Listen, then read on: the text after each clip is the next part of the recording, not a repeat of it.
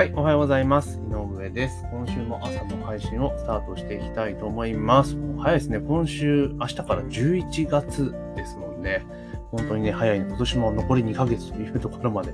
迫ってきた中で、いかがお過ごしでしょうか。で、今日はですね、アルバイト学生がスシローに1分単位での賃金支払いなどを要求、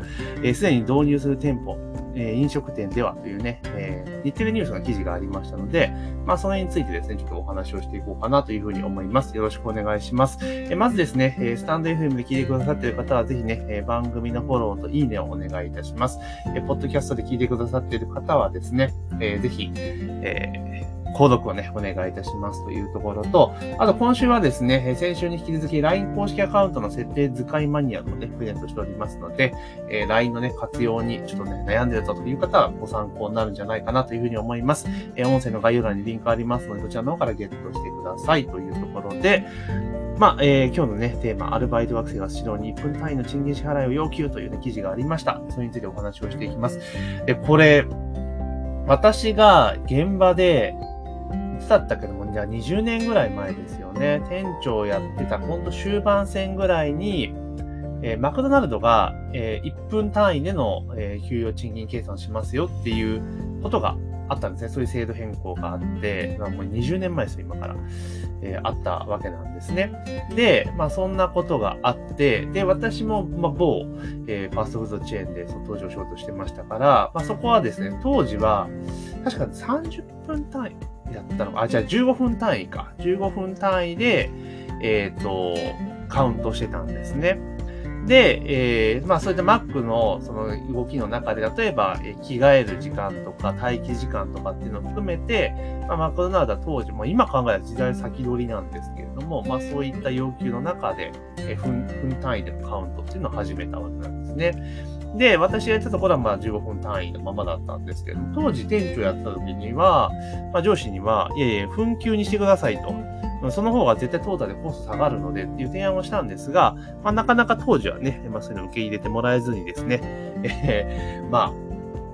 15分単位で運用はしていたわけなんですけれども、ただそれからもう20年ぐらい経ってて、まだこの問題って解決してないんだっていうのが正直な感想ですね。で、スシローとかは、スシローなんか今5分なんですね。5分単位でやっててもこういう不満が出るというのは、今の時代ならではのことなのかなと。むしろ、我々が現場にいた時代であったりとか、私たちがバイトをしてた時代とはもう価値観とか考え方がそもそも違うってわけなんですね。なんだけれども、経営陣とか、そういったね、運営してる側ですよね。運営サイドが、昔の価値観のままだから、こういう乖離が生まれるのかなというふうにちょっと思ったりはしています。だから今のもう流れで言ったら、絶対紛糾にすべきだと思うんですよね。だからもうより、1分単位の計算だったらそんなに額でかくないじゃないですか。むしろ15分とかになっちゃうと結構管理も難しくなるし、こういった不満が持てるわけじゃないですか。それが例えば5分とかで行くんだったらもう、切り上げとかね、見なしで5分つけるとかっていうふうにもしちゃうしかないんじゃないかなと。そう考えたら、もう分給1分単位での賃金、だからタイムカード打った時点で、カウント開始っていうふうにしたらいいんじゃないかなっていうふうに思いますよね。だそういう風に変えていくもう流れになってきてるんかなという気はします。で、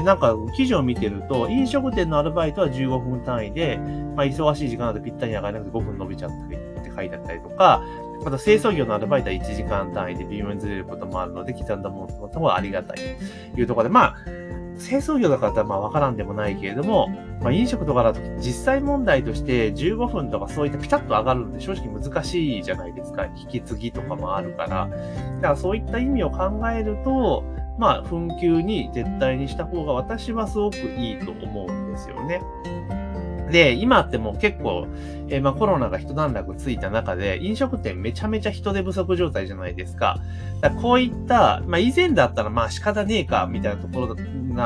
ころも、今後はそのバイト先を選ぶ選定理由の一つが確実になってくると思うんですよね。あそこは1分単位でちゃんとカウントしてくれるよ、みたいな感じで。で、結局お店サイドとしては、じゃあなんで紛糾嫌なのかって言ったら、早く来て早くタイムカード打たれたら、みたいな話があるわけですよね。でもそれって結局1分単位とかにしたらそんな額自体はでかくなんないじゃないですか。あとはその店長のマネジメントスキルによってくると思うので、1分単位にして、で、アルバイトスタッフには気分よく働いてもらった方が、全てプラスになるんじゃないかなというふうに私は思ったりはしています。確かにね、現役で店長やってる時って結局店長の裁量でコントロールできるのって、人件費と原価ぐらいなんですよね。原価ってほとんどその無駄を省くみたいなレベルになってくるし、人件費もやっぱ最低限のところまでしかできないじゃないですか。で、結局利益出すために無理にね、削ったりとかしていってしまうと、アルバイトの不満度っていうのは当然上がってくるっていうことがあるわけなんですね。そうすると人がいなくなると。総じて結構アルバイトに、適度なゆとりを持たした中での、シフトを組んだったりとか、そういうふうにしていくと、意外と、定着率も上がってきたりとか、売り上げも逆に伸びてくると。だからゆとりを持たした中で、ずっとゆとりになった状態で回しちゃうと店の士気が下がっちゃうかなと。それはもう店長さんとか管理職の、マネージメント次第なんかなという気は、すごくします。なのでこれバイトに限らず正社員とかに関しても、基本的には分給でやるっていうのがもうトレンドなのかなという気がします。あとはだからあれですよね、正社員の場合とかはもう本当年俸制とかそういうのにした方がいいかなっていう気はすごくしますよね。だからこういった今時の価値観に合わせていかないと結構人手を集めるのは大変かなと。でもそれが紛糾が嫌だったらもう機械化を進める。だから全部ロボットとかそういった分のいろんな機器とか設備を導入して合理化を図っていくっていうのも一個の手かなっていう気はします。ただ個人的な見解としては、機械を使ってとかね、技術とか設備を使って、合理化すべきなのは、比較的単価の低い、低価格帯の、業種はそうすべきだと思うんですよ。そういったところに関しては、合理化をどんどん図っていって、その価格を維持する。っていう形で、むしろ例えば単価の高い業種業態に関してはもう人が接客するみたいな、その分単価も高いよと、多分そうなってくるんじゃないかなと思うんですよ。だからもう価格に要は本当人がサービス提供する業種業態に関しては、それなりの価格がすると。で、もう価格はちょっと勘弁してくれっていう人に関しては、もう機械が、設備が対応するっていう形に多分今後分かれていくんじゃないかなと、飲食店。だって、ガストとかって自動配膳とかもやってるじゃないですか。だってあれスムーズにいったら、ね、あれじゃないですか。だってもう本当人手って、それこそ、食器を下げる。それこそ下げるのも、機械化していけば、もうテーブルのそのセッティングする人だけとかね。で、それも電子決済にしちゃったら、あれじゃないですか。本当人でいらねえって、それを作る人だけになりますよね。そしたらもう本当めちゃめちゃ、効率化できるし、要は物価が上がっていく中でも今の価格帯を維持できる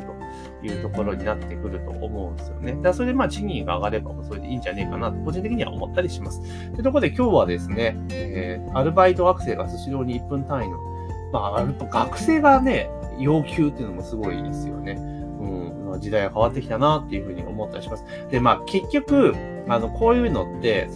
店側の対応とか、会社側の対応って、今って、ツイッターとかね、そういうので、瞬く間に世の中に広がっていっちゃうじゃないですか。だから、会社側とかも結構対応を気をつけないと、一気に炎上とかめんどくさいことになる可能性も当然あるので、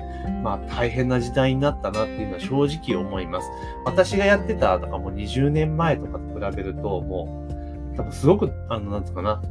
お店の管理者とか店長さんとかの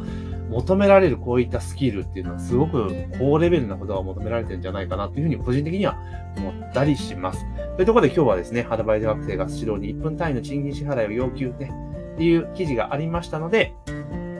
それについてちょっと思ったことをお話をさせていただきました。ぜひね、こんな形で毎週月曜日から金曜日まで、時事ネタのニュースネタとか、あと、ウェブマーケティングに関連するようなこととか、ちょっと気になったことなどを、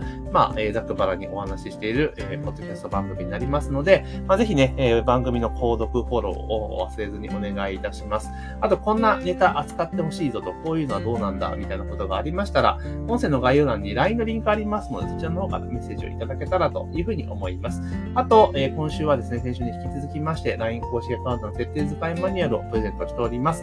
LINE の活用で、ね、ちょっと悩んでるぞと、使い方いまいちわからんぞという方は、ぜひね、音声の概要欄から、請求をしていただければというふうに思います。というところで、本日の朝の配信は以上とさせていただきます。今週も1週間頑張っていきましょう。